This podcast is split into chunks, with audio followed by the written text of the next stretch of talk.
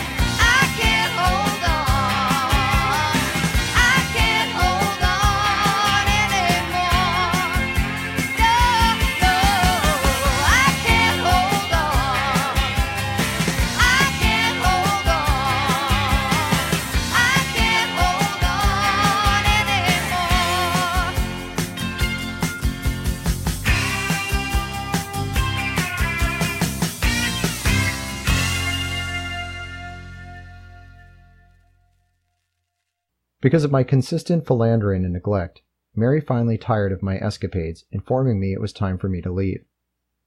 I was expecting this, but hadn't thought it out yet. I spent the first night in my office in Atascadero.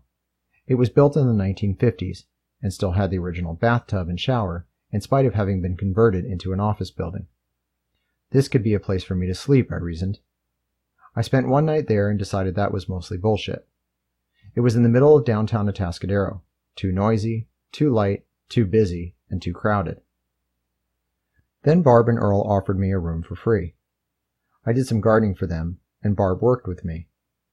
During the morning hours before I went to work, I sprayed the weeds with Roundup, installed sprinklers, and brought plants from my greenhouse. One particular weekend, Earl and I were drinking before noon on Sunday. Hey Jim, I'm bored. Do you want to go to town? Okay. Barb, I'm bored. Jim and I are going to town, and we'll be back in a couple of hours. Not a discussion person, Earl announced plans to his wife, telling her the way it was to be. I suppose that's better than not sharing at all. No, you're not. You've been drinking too much, Earl, she hollered back. It's only six miles. I drive Peachy Canyon every day. You're not driving anywhere, Earl, she said firmly, spewing more venom his way than usual. I think this fight was about more than just going to town. She ran to the car, grabbed the keys, and hid them somewhere. Fuck you! We're taking Sassy and Dandy, Earl declared. He saddled his horse up, and mine too. I was busy finding footwear. Jamming slide on garden shoes on my feet, I pulled the half empty plastic bladder out of the box of Peter Gallo blush wine and mounted Sassy. Walking down Peachy Canyon Road, Earl and I passed the wine bladder between us. It was dark by the time we rode into town, and it was Sunday night. We headed for Estrada's saloon. Rings on the outside sidewalk are still there so cowboys can tie their horses when they need some refreshment. Earl went in but came out flustered. For some reason, the management refused to let us in. So we checked out Pine Street Saloon, but it was closed. I guess it's time to go home, little buddy, Earl said. He called me little buddy when he felt he'd screwed up and needed to strengthen the man bond. Maybe he thought of himself as Hoss, the big bro on the Bonanza series. It doesn't matter, Earl. This is cool. Riding into town on horses, I said. Fearing we stood out, Earl snuck us out of town through back alleys. But we weren't stealthy enough. A second floor window slid open, and an old woman yelled at us to quit making so much noise. Hurry up, little buddy, Earl said, urging us into a trot. About five minutes later, a police car appeared. When he stopped us, I moved the wine bladder out of sight to the other side of the horse. Good evening, officer, Earl began politely. The man got out of his car to talk. There's a steer running loose on Niblick Bridge, he said to our surprise. Niblick Bridge crosses the 101 freeway. We were hoping you two could help us round him up. Sure we can, I replied, thinking how fun this would be. No, we can't, Earl exclaimed. We're out too late already, and my wife will kill me. The officer accepted the decline, walked back to his car, and drove off. The two cowboys continued up Peachy Canyon Road on our way home. I was still carrying the wine and sipping it a bit as we went. Finally, at dark thirty, we moved the horses off the road to make our way through the barley field to Earl and Barb's house. I was walking sassy behind Dandy when suddenly I lost balance, and for some reason my body teetered too much to the right. Or maybe it was too much to the left. I can't remember. The thing I remember is the wine bag went flying as I crashed to the ground. Earl didn't notice and continued up to the house. I tried to get up, but couldn't. Earl, I cried out, I fell off Sassy and can't get up. Oh, that's why she's alone. Don't worry, little buddy, he replied. Keep yelling. I'll come for you after I put the horses up. Every half minute or so, I called out to Earl, and sure enough, he came back for me. Earl is a big fellow. At the time, my weight was hovering around 200 pounds. He just scooped me up into his arms, walked up the hill to the house, and put me to bed. As winter approached, I was still living with Barb and Earl. I attended classes once or twice during the week at the Botanical Gardens and stayed overnight with Susan in Santa Barbara. Because I was invited to ride Candy Bar at the gatherings, I needed to get back to Shadowmere to condition her. I was a new cowboy in their eyes and wanted to show my horse at her best. I left her at my home to be with Casey, but now I didn't feel comfortable staying there. During a gathering, I ran into Webb, who owned a cottage behind Shadowmere. I told Webb that Mary and I weren't getting along right now and asked his permission to use the cabin. He was fine with the arrangement. I spent one or two nights a week with Earl and Barb, one night a week in Santa Barbara, and the rest of the week at Webb's cabin. The cabin is very rustic, a one room, split level, wide open floor plan built on a hillside. The lower level of the cabin has a small living room with a couch bed. This portion also has a dining room table and chairs, a sink, a propane powered stove, and a propane driven refrigerator. The upstairs sleeping area was open to the downstairs and divided by a railing. There was no bathroom. The toilet was in an outhouse 70 feet away. It was winter, and the cabin was cold and dark. Filling the wood stove and getting the place warm was more comfortable when it was still light. One big problem was that the fire stove was too small, and it burned out into a very cold coldness within four hours.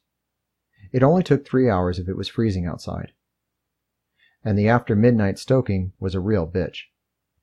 I had to get up from my warm place to put wood inside the cold stove, so it would be warm in the morning. Still, I love the remoteness, and will never forget those memories. On a full moon, I remember my foggy breath illuminating shafts of moonlight as my cold ears heard the coyotes yip yip yipping away. Although the cabin was only a mile from my house, it was in a remote canyon a world apart from my place, on a paved road. Here the coyotes woke me up during moonlit nights. A pack started yipping, the noise growing louder until the animals spent three or four minutes swirling around the cabin, yipping and barking. Evidently, they were looking for rabbits, which I had never had a problem with at Shadowmere. The next morning, I left before sunup to make the trip to Shadowmere to have Candy Bar saddled by dawn. Then we trotted and cantered out a few miles, and cantered and galloped back. I had two horses, and Janey needed one for the next gathering. I drove them over the afternoon before the gathering for a night ride around her ranch. I was riding Candy Bar, and Janey was on Casey.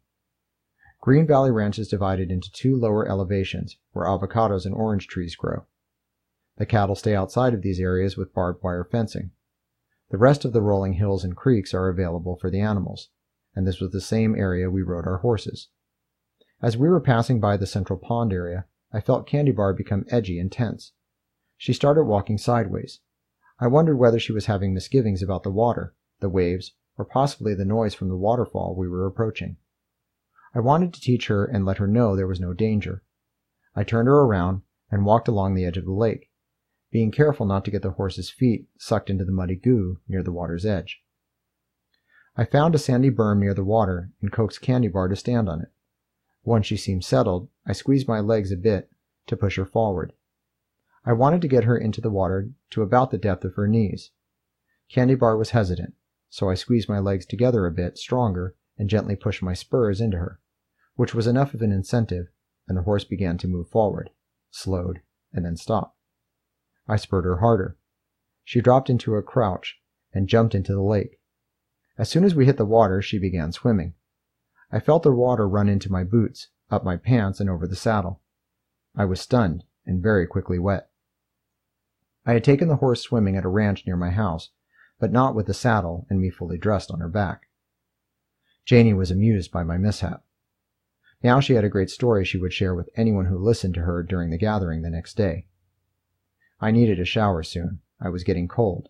But first, I borrowed Janey's hair dryer and stuck it into my boot. Above anything, I needed to have warm feet to help me do my best the next day. I left the dryer in one of the boots too long, and every time I put my right foot into the boot, I am reminded of this incident because the inside of the boot is crinkled from the heat of the blow dryer.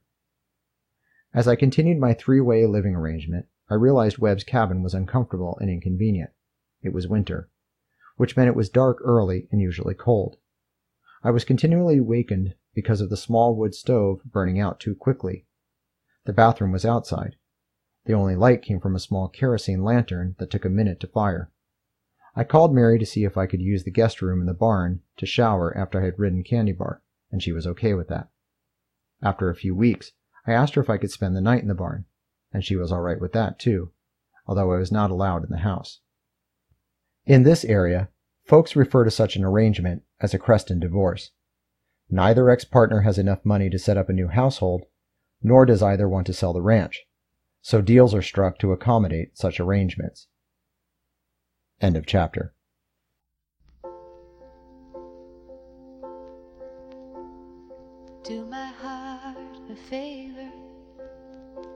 Take your love away. Thank you for the offer, but I can't let you stay. Every time that love was given, I've been the one to pay. Save my heart, take your love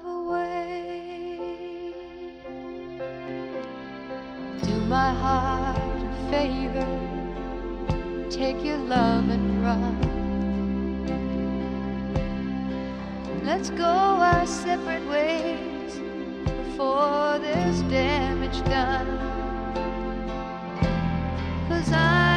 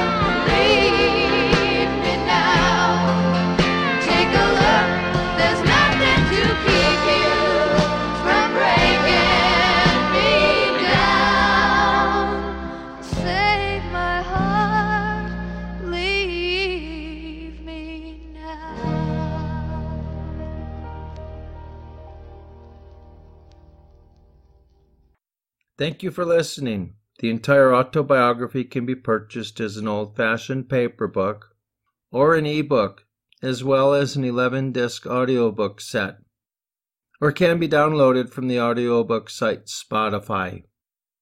More details are on my website, jeadvm.com. Thank you for listening.